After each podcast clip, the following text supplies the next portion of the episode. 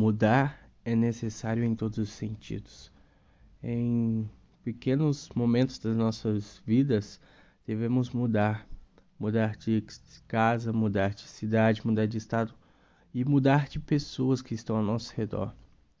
Devemos manter também as pessoas que estão perto de nós, mas mudar é necessário para uma reconstrução do nosso ser, a reconstrução da nossa mente.